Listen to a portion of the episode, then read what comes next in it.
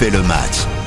Salut, c'est Christophe Pacaud. Merci de nous rejoindre, même hors saison. Après ce triste mois de juin pour l'équipe de France, on est là avec vous pour vous accompagner durant tout l'été, bien sûr, et surtout avant la grande reprise de la Ligue un, puis au mois de septembre, le retour des Bleus, les Bleus à l'honneur.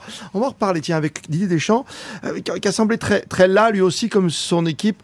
On le sait que ses problèmes familiaux, c'était pas simple à gérer après la perte de son papa.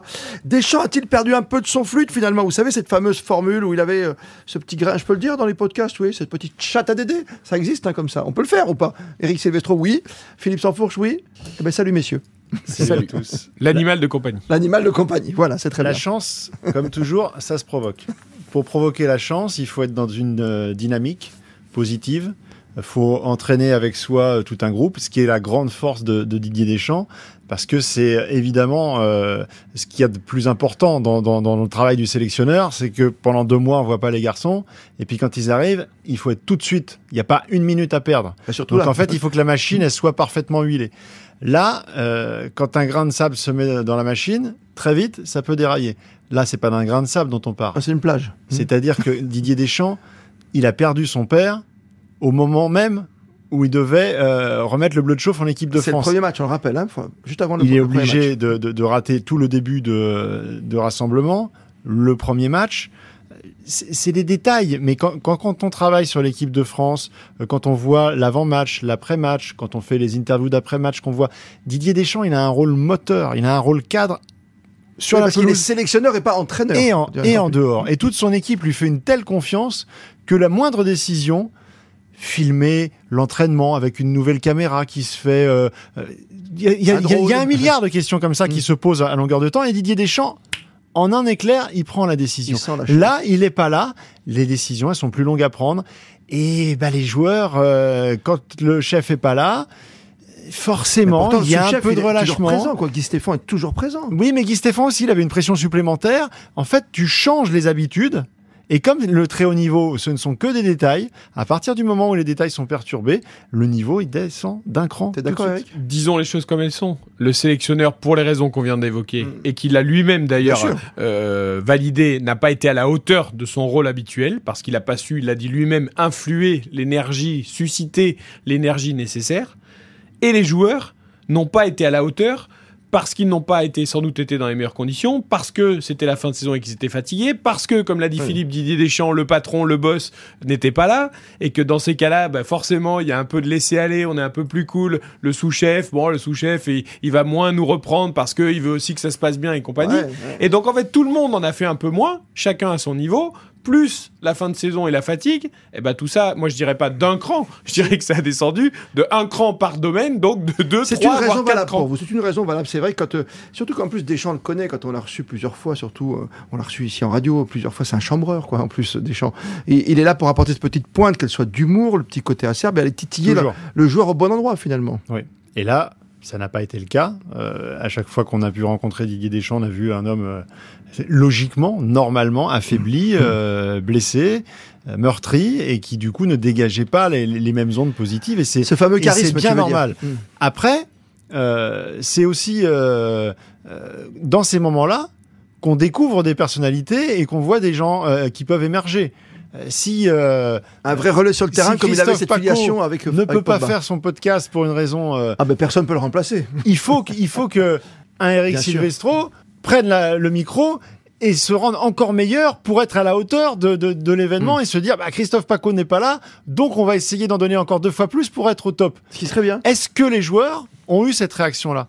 Est-ce est-ce que hormis Hugo Lloris, par exemple, qui est un, un cadre euh, important aux côtés de... Est-ce que les joueurs, censés être cadres, ont tenu ce rôle-là? Ouais, après, Je t'as... pense qu'il va y avoir un débrief qui va être fait, qu'à tête reposée, une fois la tête froide, le staff va aussi faire le bilan sur... certains joueurs Alors, qui peut-être n'ont pas euh, suffisamment endossé leurs responsabilités. Très attentivement ce que tu viens de dire, c'est important. Tu as pris le cas de Hugo Lloris. On se souvient qu'à la Coupe du Monde, un Deschamps en train de recadrer le petit Mbappé à l'époque, hein, n'oublie pas, hein, c'était quatre ans. Il n'avait pas vingt ans, hein, le gamin. Hein. Et, ou avec un Pogba qui était un relais sur le terrain, ou Rami qui était le, l'animateur de vestiaire, entre guillemets.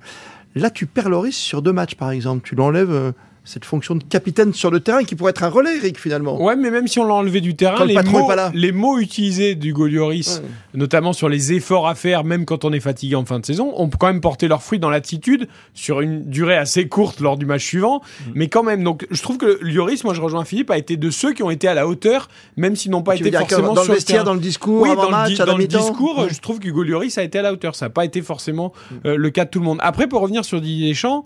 Encore une fois, il y a ce contexte non, très je, particulier. Je, je reviens toujours, parce que moi, c'est mon époque.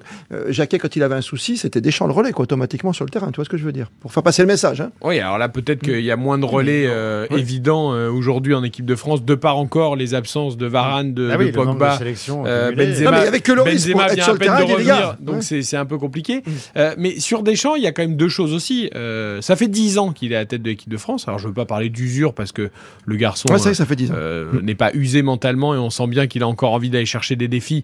Néanmoins, on, il faudra quand même se poser la question à un moment, est-ce que dix ans à la tête des Bleus, et, et, et non pas l'idée de, de dire qu'il faut que Deschamps hein. passe la main, mais il, forcément, quand ça va un peu moins bien, après dix ans, c'est, y a for, c'est forcé que ça soit qu'il y ait un peu de c'est, c'est à toi aussi, en tant que patron, de te renouveler. Et autre chose, moi, ce qui me gêne plus, c'est malgré le contexte très défavorable, encore une fois, la perte de son papa, tout ça, mm. ce qui me gêne, c'est qu'il y a quand même eu des choix très étonnants de faire. Très étonnants. Euh, avec un sélectionneur qui, contrairement à d'habitude, est parti un peu dans tous les sens, à...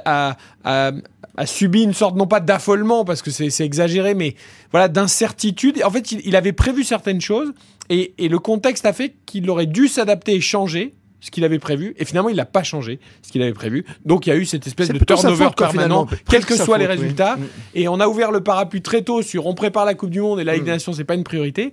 Sauf qu'à force de, de l'ouvrir trop tôt, ce parapluie, bah, y a des questions qui se posent alors qu'elles ne devraient pas se poser. Toi qui le côtoies très souvent, Philippe, est-ce que tu penses qu'on aura le vrai Deschamps à la rentrée au mois de septembre en vue du Qatar ? Et bah évidemment, on espère tous. Oui.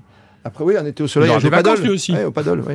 Ce qui est certain, c'est que cette séquence va, va laisser les traces, que il va euh, mûrir et, ouais. et peut-être ruminer euh, certaines choses.